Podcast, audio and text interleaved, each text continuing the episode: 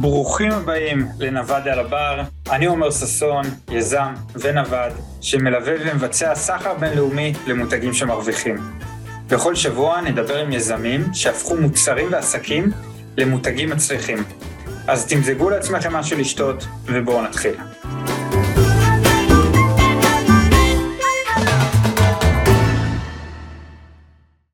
אז היום נדבר על איך לייצר ולמכור את המותג הפרטי שלכם מבלי להחזיק מלאי. על מה אני מדבר כשאני אומר מותג פרטי? אני מדבר על כל מוצר שאתם מייצרים בסין לדוגמה ואתם ממתגים אותו תחת המותג שלכם. זה יכול להיות כלי בית, משחקים, ביגוד ועוד. הרבה אנשים רוצים להקים מותג פרטי וגם מקימים כזה, אבל מה שעוצר אותם מלגדול מהר זה נושא המלאי. מלאי גדול דורש השקעה כספית מאוד גבוהה, סיכון וגם אופרציה לוגיסטית. ומי שלא יכול לעמוד בזה, הרבה פעמים צריך להסתפק בקצב מכירות איטי, cash flow איטי ונמוך ורווחים נמוכים. מה שגורם לקצב גידול של העסק שהוא איטי והרבה פעמים לא רווחי מספיק. שנייה לפני שנמשיך, אם אנחנו לא מכירים, עומר ששון, אני מתעסק כבר שנים בבנייה וייצור של מותגים מעבר לים, אני מייעץ, מלווה והכי חשוב מבצע בעצמי עסקאות של שכר בינלאומי למותגים שמרוויחים. גרתי כמה שנים בסין והיום אני מסתובב במדינות שונות באסיה ועוזר למותגים שונים לייצר את המוצרים שהם רוצים בצורה רווחית ולמכור אותם. ביניהם גם כמה המותגים הכי גדולים בעולם. רק שנייה לפני שנמשיך אני אגיד בעוד יומיים אני הולך לשלוח לכם עוד איזשהו סרטון בונוס בהמשך לסרטון הזה ועוד תכנים אה, וטיפים מאוד מאוד חשובים. אם אתם רוצים לקבל אותם תוודאו שהאימייל שכבר שלחתי לכם נמצא ב primary inbox ואם לא זה נמצא בספאם או במכירות סמנו את המייל הזה כחשוב ותעבירו אותו ל inbox. ועכשיו בואו נתחיל. איך לייצר מותג פרטי מבלי להחזיק מלאי? דבר ראשון כמובן צריך להתחיל עם נישה ורעיון. יכול להיות שלחלקכם כבר יש רעיון. למי שאין הדרך הכי מומלצת בעיניי לעשות את זה זה לחפש מוצרים שנמכרים טוב לאורך שנים אבל אין בהם חידוש ולשם ההדגמה אני הולך להשתמש בדוגמה למוצר אחד שאני ייצרתי לו מותג פרטי בלי מלאי ונדבר על מספריים. אחד הליינים הטובים שעשינו היה מותג פרטי של מספריים ומה שעשינו זה לקחנו מספריים, מספרי בד לתפירה שאנחנו יודעים שנמכרים מאוד מאוד טוב אבל כל התחרות בהם היא זהה בכל רשת שאנחנו, שאנחנו נכנסים, בכל, לכל יבואן שאנחנו ניגשים יש בדיוק את אותם מספרי בד. הדבר הבא שצריך לעשות זה בידול, חלקנו מכירים את המושג הזה, בידול, כלומר לקחת את המותג הזה או את המוצר ולבדל אותו מהתחרות. הרבה אנשים חושבים שחייבים לעשות איזשהו בידול מטורף ולשנות את המותג לגמרי, אז ממש ממש לא. במקרה הזה של המספריים, לקחנו בדיוק את אותם המספריים ופשוט חשבנו איך אנחנו, איך אנחנו יכולים לגרום להם לבלוט במדף מבלי לשנות את המוצר יותר מדי ומבלי להעלות את עלויות הייצור. מה עשינו? הדפסנו על המספריים האלה הדפסים שהם טרנדים, הדפסי טייגר ולאופרד וזברה שהם מאוד מאוד טרנדים, אז פשוט לקחנו את אותם המספרי בד שכבר נמכרות טוב והדפסנו עליהם את ההדפסים הטרנדים האלה וזה היה הבידול שלנו. ככל שהבידול שלכם יהיה יותר דרמטי הוא יגדיל את עלויות הייצור וייצור הדוגמה וזה משהו שחשוב לקחת בחשבון אבל אני שוב אומר לא תמיד חייבים לעשות בידול מטורף בשביל למכור את המוצר בצורה טובה ורווחית. אחרי שלקחתי רעיון ואחרי שבניתי לו איזשהו בידול הדבר הבא שאני אעשה זה אני אבנה מפרט. ופה גם כן טעות מאוד נפוצה אנשים בונים מפרטים מאוד מאוד מסובכים.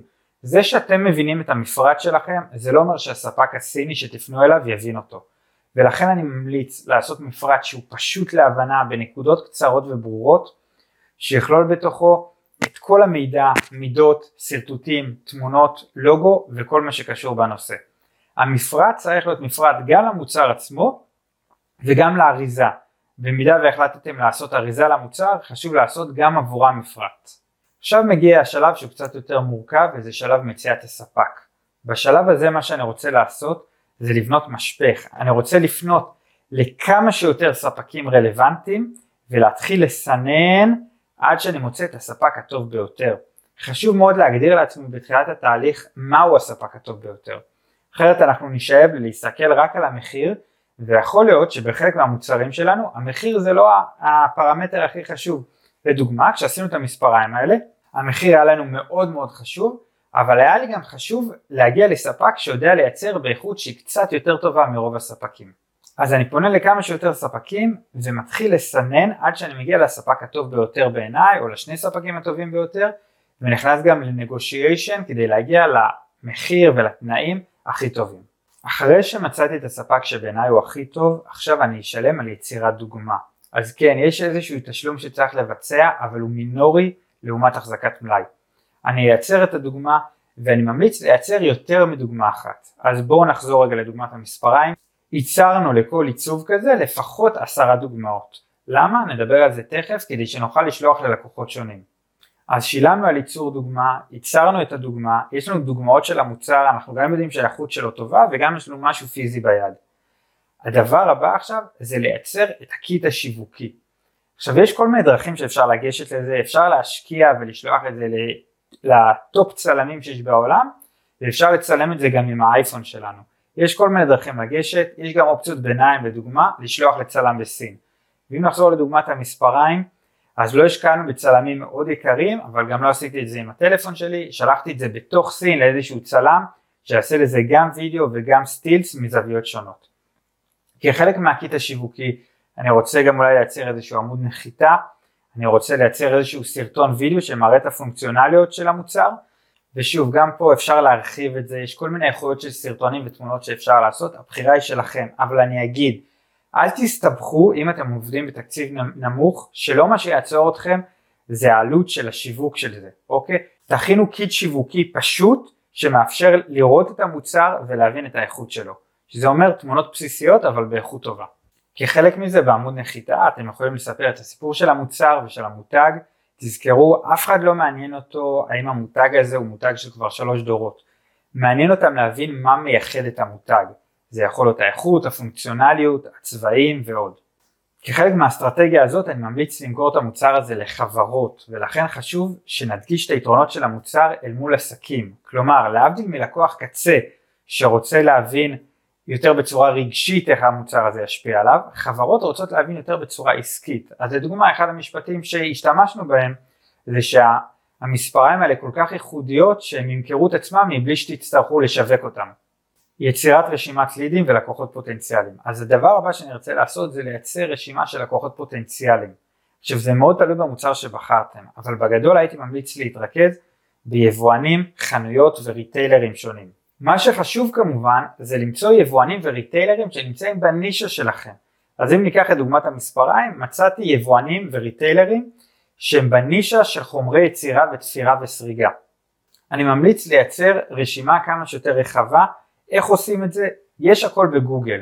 אז מי שרוצה קצת יותר להשקיע יכול לשלם למישהו שיאסוף לידים עבורו ומי שלא תעשו את זה בעצמכם. דרך אגב ספציפית את הרשימה הזאת של המספריים בניתי בעצמי ואני יכול להגיד לכם שהייתה מאוד איכותית כי כל חברה שהכנסתי לרשימה הפוטנציאלית הסתכלתי בעיניים וראיתי שהם באמת רלוונטיים עבור המוצר שלי.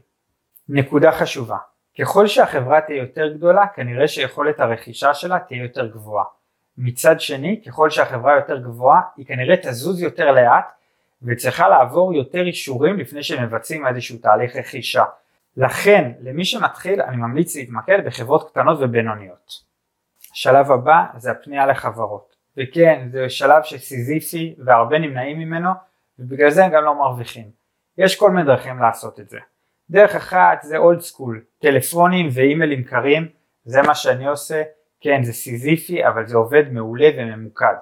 דרך אחרת זה לבנות איזשהו funnel שיווקי מתוחכם, אוטומציות, אימיילים וכו', זה גם כן משהו שהוא טוב, אני עושה אותו הרבה פעמים, אבל אני יכול להגיד לכם שמה שיעבוד בצורה הכי מהירה כנראה, זה פנייה ממוקדת לחברות על ידי טלפונים ואימיילים. מי מכם שגם יכול לנסוע לאותן חברות, בכלל טוב. בעצם מה שאנחנו רוצים לעשות זה לפנות לאותן חברות ולהגיד להם היי תראו זה המוצר והמותג שלנו אנחנו רוצים למכור לכם אותו ואתם תוכלו למכור אותו הלאה ברווח.